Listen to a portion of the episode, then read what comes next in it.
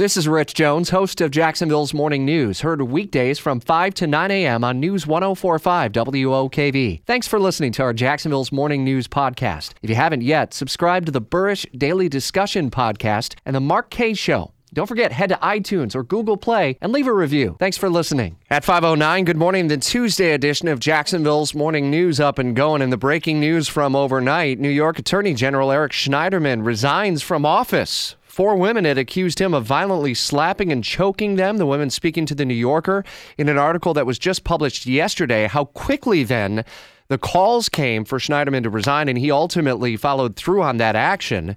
Brian Kilmeade is going to be talking about the story, I'm sure, on Fox and Friends, and certainly here on the radio from 9 to 11 o'clock. How fast this came, Brian.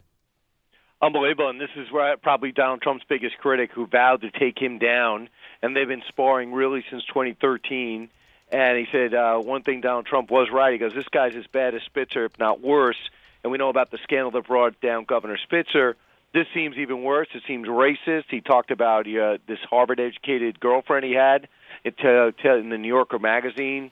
Said he used to slap her, called her a uh, brown slave, and demanded all these wacky things. And this guy is out in a matter of hours when it looked as though he was going to be the henchman that took down uh, the president he had issued a statement saying that his conduct was either welcomed or not as they described, and yet he decided to resign so swiftly after the reporting had come out. He had no other choice, it would appear. Uh, he had no other choice. He's embarrassing a governor uh, in New York that thinks he's going to be a legitimate presidential candidate. People that know him know that uh, Governor Cuomo isn't, but he's always the last to know. And this is another embarrassment surrounding this uh, this corrupt administration. I mean, this guy's running for reelection again against a uh, you know, a washed-up uh, a movie star, and he's actually having trouble. He's been warring with the mayor, who's a clown here in New York City. We're really saddled with the worst politicians around, and this guy, Mr. Law and Order, ends up behind closed doors. Mr. Me Too is a big mess. On Iran, that was expected to be the big story today before the Schneiderman story broke in the uh, late night and overnight hours. What do you expect we'll hear from the president later this afternoon?